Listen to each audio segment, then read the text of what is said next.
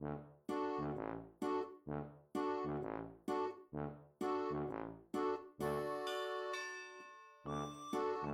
い。少し不思議ないと始まりました。ゆうすけです。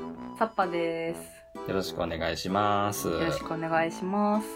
今週もね、あのーお届けしていくんですけども、はい。あの、ありがたいことにね、またあの、お便りを一ついただきましたんで、ちょっとオープニングでね、あの、ご紹介させていただこうと思います。はい。で、いつもの通りちょっと読んでいただくの、さっぱさんお願いしていいですか？お任せください。はい。じゃあお願いします。えーラジオネーム、ケリーさんからいただきました。えーこんにちは、ケリーです。テントウムシコミックス版のドラえもんを読むとき、雑誌に掲載された時代はいつなのかなと見分けることにハマっていました。ほう。今はデータ化されていますが、昔は全容を把握することは難しかったのです。えーテントウムシコミックは必ずしも雑誌の掲載順になっていません。古い時期の作品だなと気づくポイントとして、ママたち大人女性のスカートの長さ、うん。うん。しずちゃんの髪型、うんうん。あ、読めない。ジャバラ袖かな？じゃあ、ジャバラ袖などがあります。はい。私のバカを露呈してしまいました。えー、しずちゃんの髪型は、個人的には耳より上に縛って、カニさんのハサミのようになっているのが好きです。うん。うん。ビワのような形になっている時は、性格がおしとやかな人物でしたが、カニさんのハサミの髪型の時は、ややおてんぱな感じがありますね。お二人はしずちゃんの髪型は気になりませんか？へー。ちなみに、しずちゃんのママの顔が複数ありますが、こちらはいかがですか？といただきました。はい、ありがとうございます。はいケリーさん、ガチやないですか？ちょっと、全然内容が飲み込めない。ありがとうございます。えっとね、いろいろちょっと書いていただいたんでね、ちょっと拾っていこうと思うんですけども、はじめにね、はいあの、テントウムシコミック版のドラえもんを読むときに雑誌に掲載された時代はいつなのかなっていうのをね、見分けながら読むっていうのがあったじゃないですか。これね、はいはいはい。あの、テントウムシコミックスってあの、よく見かけるね、ドラえもんの単行本のことなんですけど、はい。あの、前、前回か、藤子 F 不二雄先生と少し不思議な物語っていう話したときにはい。出てきたと思うんですけども、うん。あの、ドラえもんって、あの、いろんな雑誌にまたがって同時に連載されてるだったんですよ。で、はいはいはいはい。えー掲載本数が果てしなく多くて、はい。で、あの、全部の話が単行本化されてないんですよ、実は。あ、そうなんですか、で、うんあのーほら、学年によってね、こう、お話が書き分けられてるとかいう話もあったと思うんですけどもあり、ましたありました。で、テントウムシコミックスって、あの、今でも買って読めるドラえもんのコミックなんですけどね、はい。これ、作者の藤子 F 不二雄先生が、はい。あの、掲載された作品の中から選んで、ピックアップして単行本にまとめてるっていう形式になってるんですね。うーん、なるほど。そうなんです。だから、うんうんうんあ、のーうまくできてて、うんあの、どのテントウムシコミックスのはい。巻を初めに買っても、どっからでも読み始められるように配慮されてるんですよ。あーめっちゃいいっすね、それ。そうそうそうそう。まあ一部そのね、うんうんうんさようならドラえもんとか帰ってきたドラえもんとか、はい。まあ第1話とかね、うんうんうんそういうところら辺の、もちろんそれはあるんやけど、うん。まあそれ以外はどの巻から読んでも楽しめると。うん。なで。細かい配慮として、あのーはコミックスをね、頭から後ろまで読んでいくと、うん。うまいこと季節が一巡するとかね。ああ、うんめっちゃいい。めっちゃいいですね。そんな感じで、あの、テントウムシコミックスね、今手に入るやつっていうのは、うんあ、のー網羅されてなくて、で、本当に全部読みたいっていう人は、あの、この間言ってた大全集っうん。ていうのがあるので、そっちをまあ買わないと、幼児向けの雑誌に載ってたちょっとした話とか、はい。本当に何ページかで終わるような話とかも全部載ってるんですね。うん。っていう感じでね、テントウムシコミックスってそういう風に、あの、入ってる作品っていうのが調整されてるんですよ。うん。なるほど、なるほど。で、この後にその古い時期のね、作品だなって気づくポイントとかって言って、その、キャラクターの服装とか、はい。ね、髪型とか話があったじゃないですか。はい。だからこれも、あの、連載されてる期間がすごい長いので、うん。作品によって、あの、時代がすごい出てるんですよ。その時に流行したミニスカートとか、はい。髪型とかね、うん、そんなんが、結構ほら、女性の大人の女性ってそういうのを取り入れるから、はい。うん、登場人物の中でそういう人を見てると、その時の流行りがわかるよねっていう話ですね。うん、なるほど。なので、あの、静香ちゃんに、えー関しても、あのはい初期の静香ちゃんとか、はい。あの、中期以降の静香ちゃんとか、はい。結構の、当時書いてたお話に合わせて、性格とか、うんまあ、言動とかが結構違ったりするんですよね。で、ケリーさん多分これ、ポッドキャストやから、ほら、あの、絵がないじゃないですか。はい。うん絵がないから多分こうやって、あのー耳の上でくくってるとか、うん。カニさんみたいな形とかって言って、この特徴をね、説明してくれはったんやと思うんですけども、うん。まあこれはもう連載時期で、こう、絵柄ってどんどんどんどん変わっていくので、はい。わりかしね、これ言われてる通り、初期の静香ちゃんっていうのは、はい。おてんばなキャラクターでしたね、結構。うんうんうんううん。ん。で、まあ徐々にね、やっぱりその、落ち着いたおしとやかなキャラクターっていう感じで、うんあ、のーイメージが固まっていくにつれて、はい。まうん。あ、あのー優しい子だよねっていうイメージの静香ちゃんになっていったと。うん。私が知ってる静香ちゃんはそれです。そうなんですよ。はい。で、あのー静香ちゃんのママの顔が複数ありますって最後に書いてあったじゃないですか。これも、はい。えっと、静香ちゃんのママってそんなに出番がなくて、うんあ、の、脇役じゃないですか、言ったらね。うんうんうんうん。、で、あの、コミックスにも何回か登場はするんやけども、はい。あんまり特徴のある顔はしてないんですよ。うん。うんただアニメ版では、あの、静香ちゃんと売り二つのうん。顔に、ちょっと髪型がちょっと大人っぽい、あの、一つにくくってる、はい。お団子ヘアみたいなやつですね。そう、お団子ヘアみたいな感じで、うんうんまあその、静香ちゃんのままって、まあ一目見てわかるような感じでね、はいデ。ザインが統一されてたりとか、うん。もう本当に、なんていうんかな、あの、長く連載されてる作品だからこその、そういういろんなね、差とか違いとか、うんあと、いろんなメディアによって、あの、書き分けられてるから、はい。そういうのが、えっと、コミックスっていう形で固まったりとか、まあ、うんテレビアニメっていう形で、より多くの人がね、見てもらえるような形になったりとかっていうので、うんあの、姿、形が変わったり、性格が変わったりっていうのが出やすいっていうのも、やっぱりこのドラえもんならではって感じですね。なるほど。うん。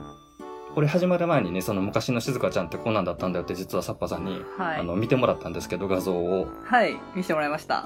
あの、のび太に指をさして、忘れん坊のあんたが？って言って、ほほほほって笑ってるすごい意地悪な静香ちゃんをね、見てもらったりとかしたんで、はい。そうですね。わりかしね、あの、そういうキャラクターの変化というか、あの、面白いんで、はい。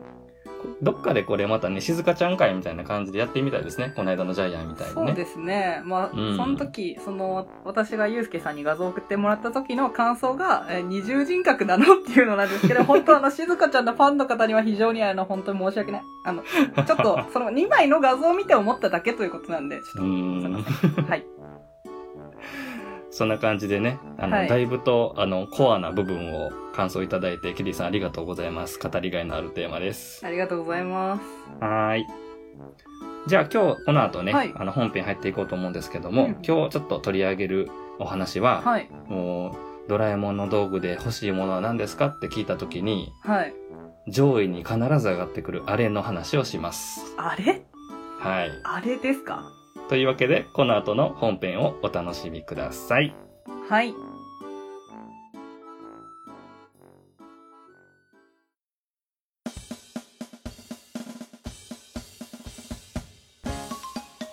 少し不思議ないとこの番組では藤子 F 不二雄先生の少し不思議な物語について楽しくおしゃべりします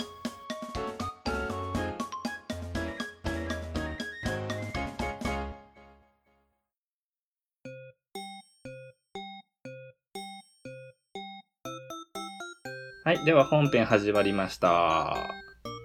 えっとね。はい。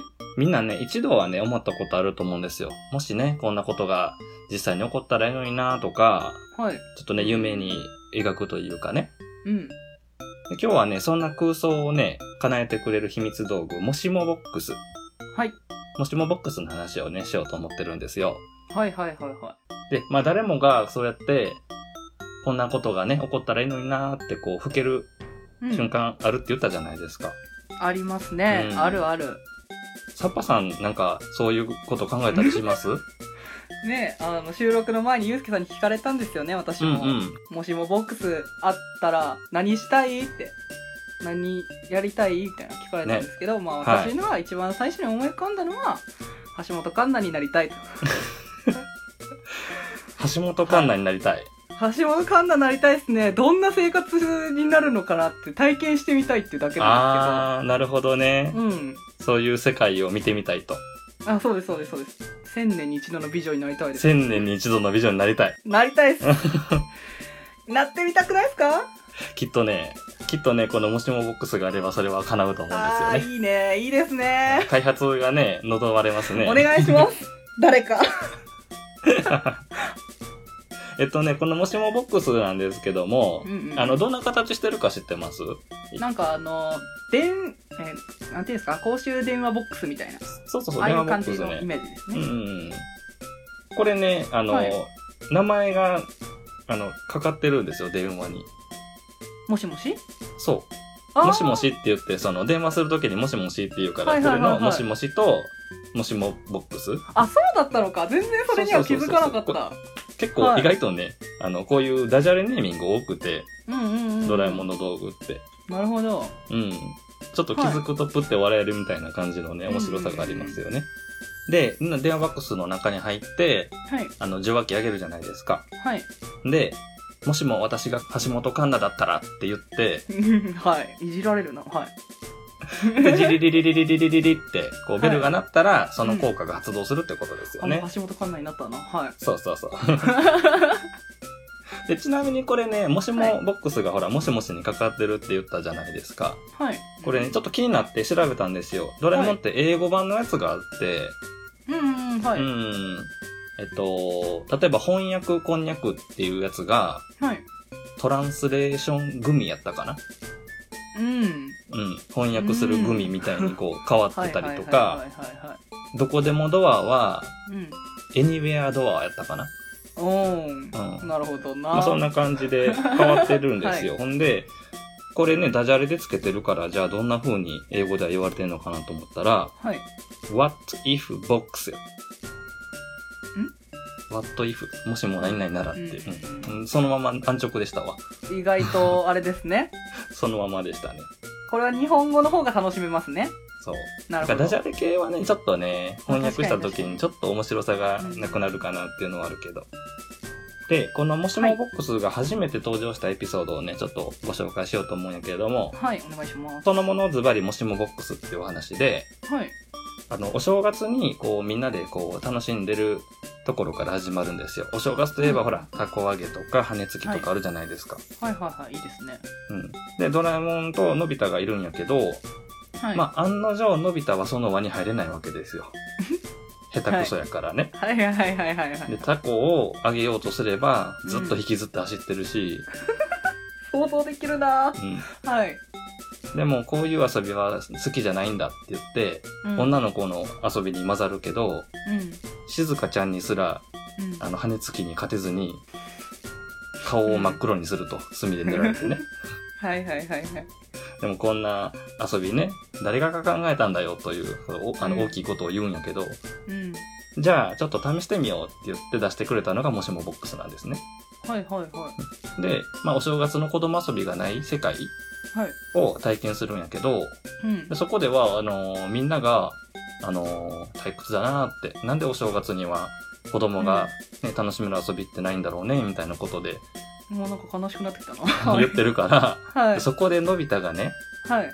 僕が考えたんだって言って、その、たこ揚げとか、うん羽根つきとかを提案するんですよ。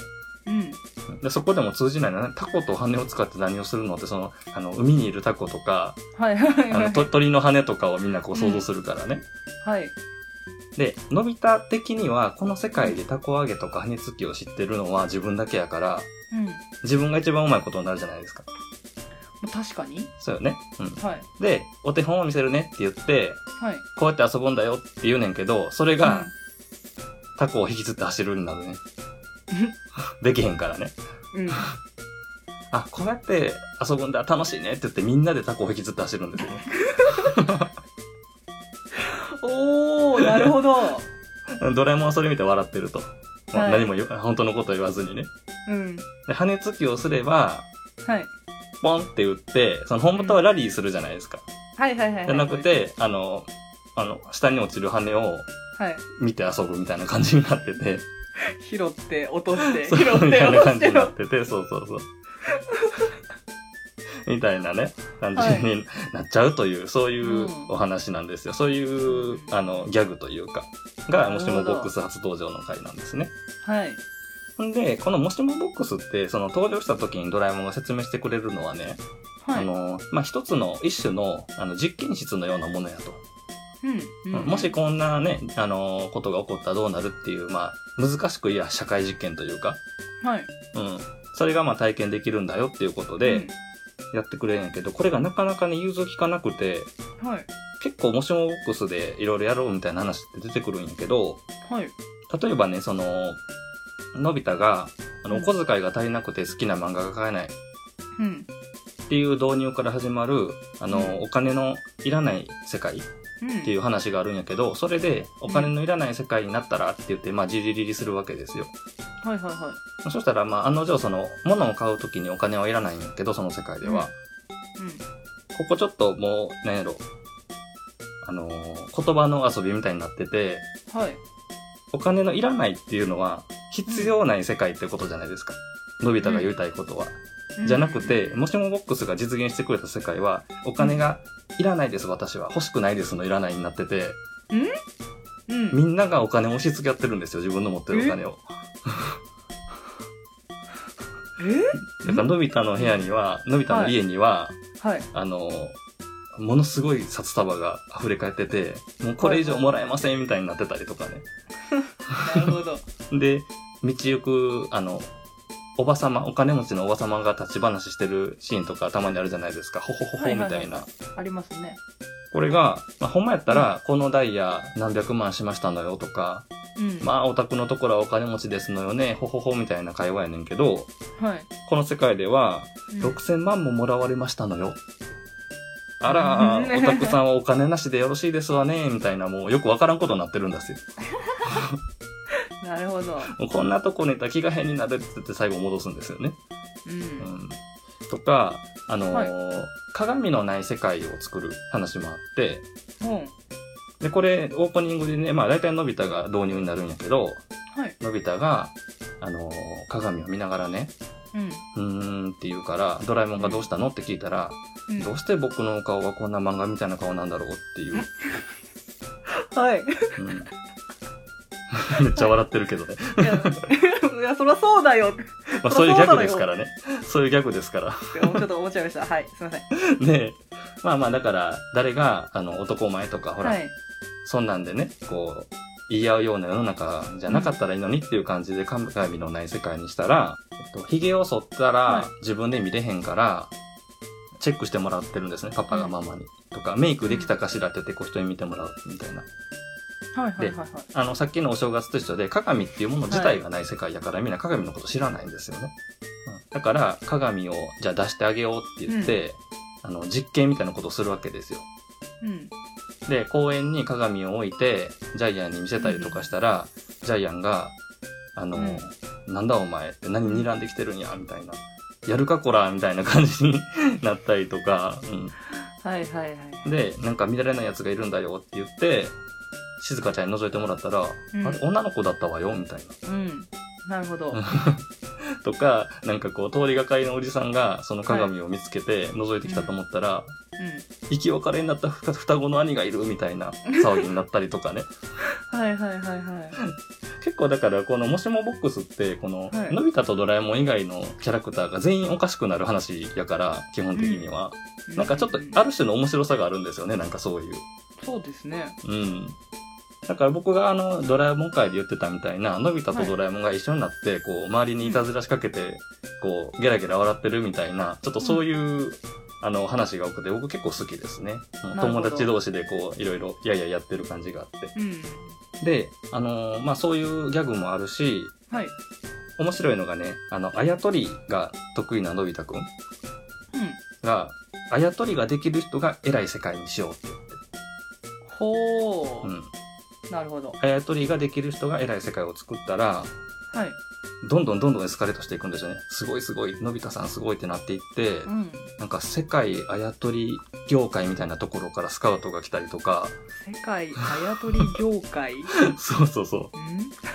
はい。う。どんどんどんどんその見てる人を置いてけぼりにしながら、あの、うん話が、あの、エスカレートしていって、で、のび太とかもまんざらじゃない感じで、うむとか言いながら、言いそで最終的にね、この終わり方も面白くて、ドラえもんが面白くないんですよ。うーんってもう難しい顔してるんですよ。どうしたんだよ、ドラえもんって言って。こんなに楽しいのにって言った後に、う。うん。僕の手はゴムまりだからできないんだよって言って、元に戻すね、最後。そうだよね。できないですよね。うん。その時のドラえもんがまた可愛いんだけどね。うん。な泣きながら、泣きながら世界を元に戻すからね。るほど。うん。でも使い方次第で結構面白くなって、はい。あの、試しにさようならっていうエピソードがあって、うん。うん、これはね、あのーのび太くんがはい、静香ちゃんに話しかけたら、全然取り合ってくれへんかったと。ほう。で、何があったんかなと思ったら、その仲良しにしてる女の子が引っ越しちゃう。もう会えなくなるって言って、さよならっていう。で、今そういう気分じゃないのみたいなところやねんけど、もし僕がいなくなった時にみんなは悲しんでくれるのか不安になるって。言って、もしもボックスで自分がいなくなったらどうなるかっていうのをやるんやけど、うんそれするとパパが、えー、会社の都合でね、アメリカに転勤することになるっていう、あの、展開になって、はい。近所の人がすごいお別れを言いに来るんですよ。はい。うん、で、町内会の人が選別持ってきたりとか、おお。うん、生徒会がなんかこのお別れのなんか手紙を持ってきましたとかめちゃくちゃエスカレートしていくんやけど、はい。なんか大変なことになってきたぞって言って慌てるんやけど、のび太的には静香ちゃんが来てくれるまでは続けたいって言って、まあまあまあ、最初の目的ですからね、それが。話が大きくなってっても、まあ止めないんですよね。はい。そしたらジャイアンが、うん。今まで、あの、いろいろひどいことしたけど、大丈夫かお前って、向こうでもし、いじめられた嫌な目にあったらすぐ俺に言うんだぞって言って、うん言いに来てくれたりとか、うん。スネ夫とかもうまく言われへんねんけど、うん。今までの僕はちょっと君に優しくなかったと思うみたいな感じで、ちょっと見え張りながらもちょっとうん今までのこと謝りに来たりとかね。はい。でも静香ちゃん来てくれないんですよね。あれ？うん。うん。で、もう話が大きくなっていって、もうアメリカに立つぐらいなレベルまで話になってきたから、はい。もう限界だよって言ってたんやけど、うん。家の前に、のび家に入れない静香ちゃんがずっと立ってたわけですよ。ほ言ったら、お別れを言うのが辛いと。う。うん。あ顔を見てお別れすることができないっていう。それで、あのー静香ちゃんの本心っていうのがわかるんやけどね。最終的には元に戻すんやけど、はい。うん、なんかそういうちょっと、if、ね、もしもこんな話がっていう、あの、言ったらいろんなルールを無視して話を作れるので、初めに言ってたみたいな、ちょっと、あの、すっとんきょうな世界が現れたりとか、うん、ちょっとこういう感動的なエピソードができたりとか、はい。うん。だからちょっとね、その、お話を作る側としても多分面白かったんじゃないかなと思えるのが、このもしもボックスっていう道具ですね。なるほど。うん。うん。で、このもしもボックスね、結構まあはい有名じゃないですか。うん、私も知ってました。うん。で、えっとね、エピソードとしてはい。結構あの出てくるのが、うん。まあこれもあの僕がいつも日頃好き好きって言ってる大長編ドラえもんっていう映画のやつなんですけど、はいはいはいえっとね、のび太の魔界大冒険。はい。うん。ジャイアンの回の時でもその人間を食べてしまう人魚とかっていう話が出てきた、そのお話やねんけど、うん。はい。この話っていうのがまさにもしもボックスの話なんですよ。うーん。うん。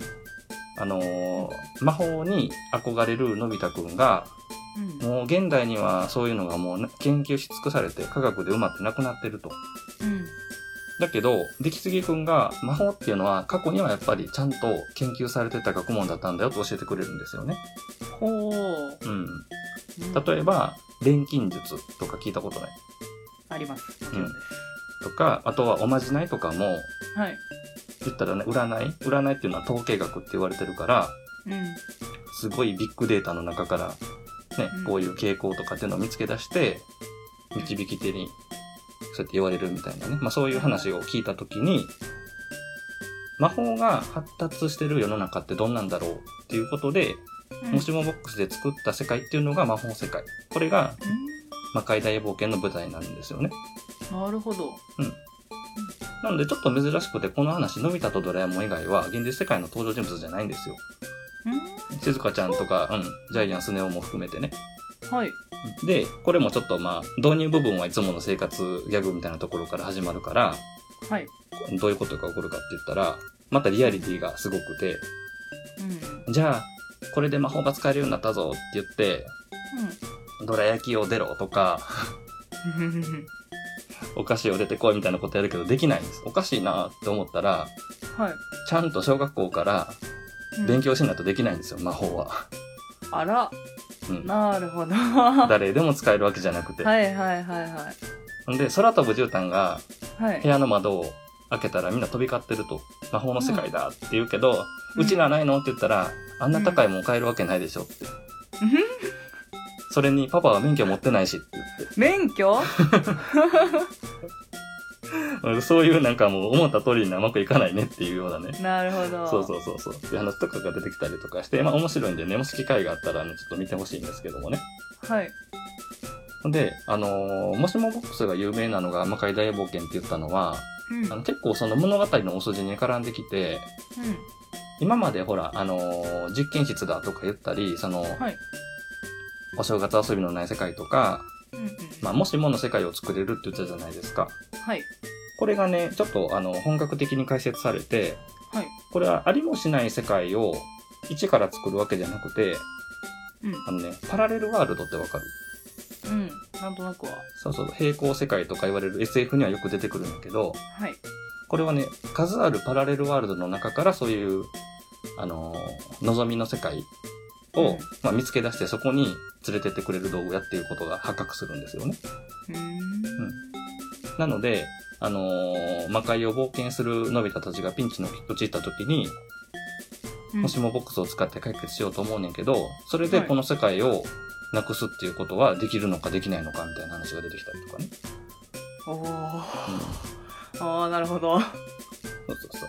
うんなんかそういうそこら辺の、あのー展開とかがすごい人気で、魔界大冒険って結構全大長編映画ドラえもんの中でもベストに挙げる人は結構多いですね。うん。うん。そうなんですね。まあ物語全体の構成力とかがすごい素晴らしい傑作なんで、はい。ね、あのー、サッパさん含め、まだちょっとね、見たことないよって思う人はちょっとぜひ見てほしい話ですね。はい。うん。とは言いつつも、まあはい思い出してほしいのがね、うん。ほら、第2回で話したみたいに、ほら、はいドラえもんのほら、身長が129.3でとかって話あったじゃないですか。あれと一緒で。うん。設定ってもう合ってないようなもんなんですね、ドラえもんって。はい。なんで、うん F 先生も、設定っていうのは、そのお話を面白くするための材料っていうふうに言ってたんで、はい。まあ言ったら後付けとかも結構あるわけですよ。うん。なので、まあ今までその序盤に登場したお正月の話とかが、うん。はいじゃあ。パラレルワールドだったんですよって別にそこまでその厳しく言うような話でもなくて、うん。本当にあんまりこの難しい顔をせずに、そのお話の展開を楽しめばいいかなっていう感じなんで、はい。うん。だから結構、オープニングでも言ったように、ドラえもんの道具、何か一つもらえるとしたら何って言った時に、大はい。体上がるのがこのもしもボックス。うん。私も欲しいです。欲しいね。うん。これを使って遊べる日がね、いつか訪れたらいいかなっていうふうに思いますね。それまで生きてるかな？じゃあ、今回のお話はこんな感じで終わろうかなと思うんですけども。えっと、はいはい。私はさっき、うん橋本環奈になりたいって言ったじゃないですか。ああ、はい。せっかくなんで、ゆうすけさんが何をしたいのか教えてほしいんですよ。ああ、もしもボックスがもしあったら？はい。そうですね。まあ結構、まあこんな話がドラえもんとかが好きだから空想することは多いんですけども、はい。考えてるのは、やっぱりその、F 先生がやっぱ生きてる時代に戻りたいですよね。僕がこういう話をした時に、し付き合って言い始めた時にはもうちょっとは亡くなってたんで、い。でうんうんうん野望、野望はね、やこの番組にはい。ゲストに出てもらうんですよ。原作者の藤子 F 不二雄先生ですって言って。めっちゃ頑張らないとダメですよ。は ねえ愛を届けて、ね、い。先生にも認めてもらえるような番組になったらいいですね。頑張りましょう。そうですね。ははいい。じゃあ、ありがとうございました。終わります。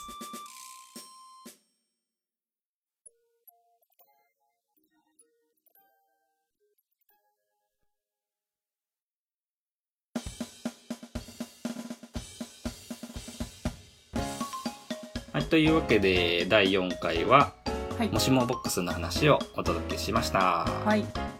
どうですか、サッパさん、今日の感想。あのー、あれです。なんだっけ正月の話？一番最初にしてくれた？うんうんうん。あれ聞いたことあるなーって思いながら私は聞いてて。あそうそう、はいそんな話だったなって思いながらね聞いてました、うーん。結構ねこの「もしもボックス」ってその本編中にも言ってたけど、はいこういろんなものを設定無視して丸ごと世界変えれちゃうのでうん。ものすごい逆展開にもできるしうんうんうんちょっとね感動できるような話を作ったりもできるし、そうですね。うん、映画の世界を丸ごと作ったりもできたりとかうん。だからあの効果はね一つやけどそれを使ってどういう話を組み立てていくかっていうところのなんかこう見事な感じとかもすごいね先生うん。のすごいとこやなって思いますね。そうですね。さすがやっぱり欲しい秘密道具ナンバーワン。デメリットは大きさですね、あーそうですね。僕らには4次元ポケットがないのでね。あーポケットも欲しいな はい。はい。じゃあえっといつも通りお知らせいこうと思います。はい。え少し不思議ないとこの番組では皆様からのお便り感想をお待ちしてます。はい、ねあのもっともっと好きな方とか自分もファンだよっていう方から補足いただいたりとかはいあとね冒頭でご紹介したようにこんな話どうですかって言っていただけるのもすごくあの助かりますんで、うんお気軽にね、えー、Twitter のハッシュタグとかメールアドレスの方にお便りの方お願いします。はいでは、サッパさん、えっ、と、お便りの先の方お願いします。はい、えーメールアドレスは fuhsigi7110.gmail.com 不思議ナイト .gmail.com です。本当 FUSH ね。えなんて言ってました？FUHS。うわもうダメだ。頑張れ。えー、なんで完璧に読めたと思ったのにな、えーメールアドレスは fushigi7110.gmail.com 不思議ナイト .gmail.com です、えー、ツイッターのアカウント名は少し不思議ナイトです、えーハッシュタグは、えーハッシュタグ不思議な不思議はひらがななはカタカナで検索してみてください。はい、ありがとうございます。はい。それでは、少し不思議ナイト第4回、この辺りで終わらせていただこうと思います。はいそれでは、皆様、次回またお会いしましょまたね。さようなら。